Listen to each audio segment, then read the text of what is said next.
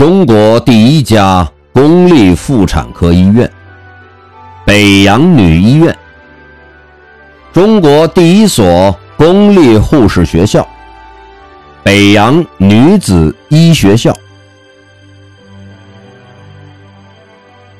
1903年，清光绪29年，天津建成北洋女医院，为中国第一家公立妇产专科医院。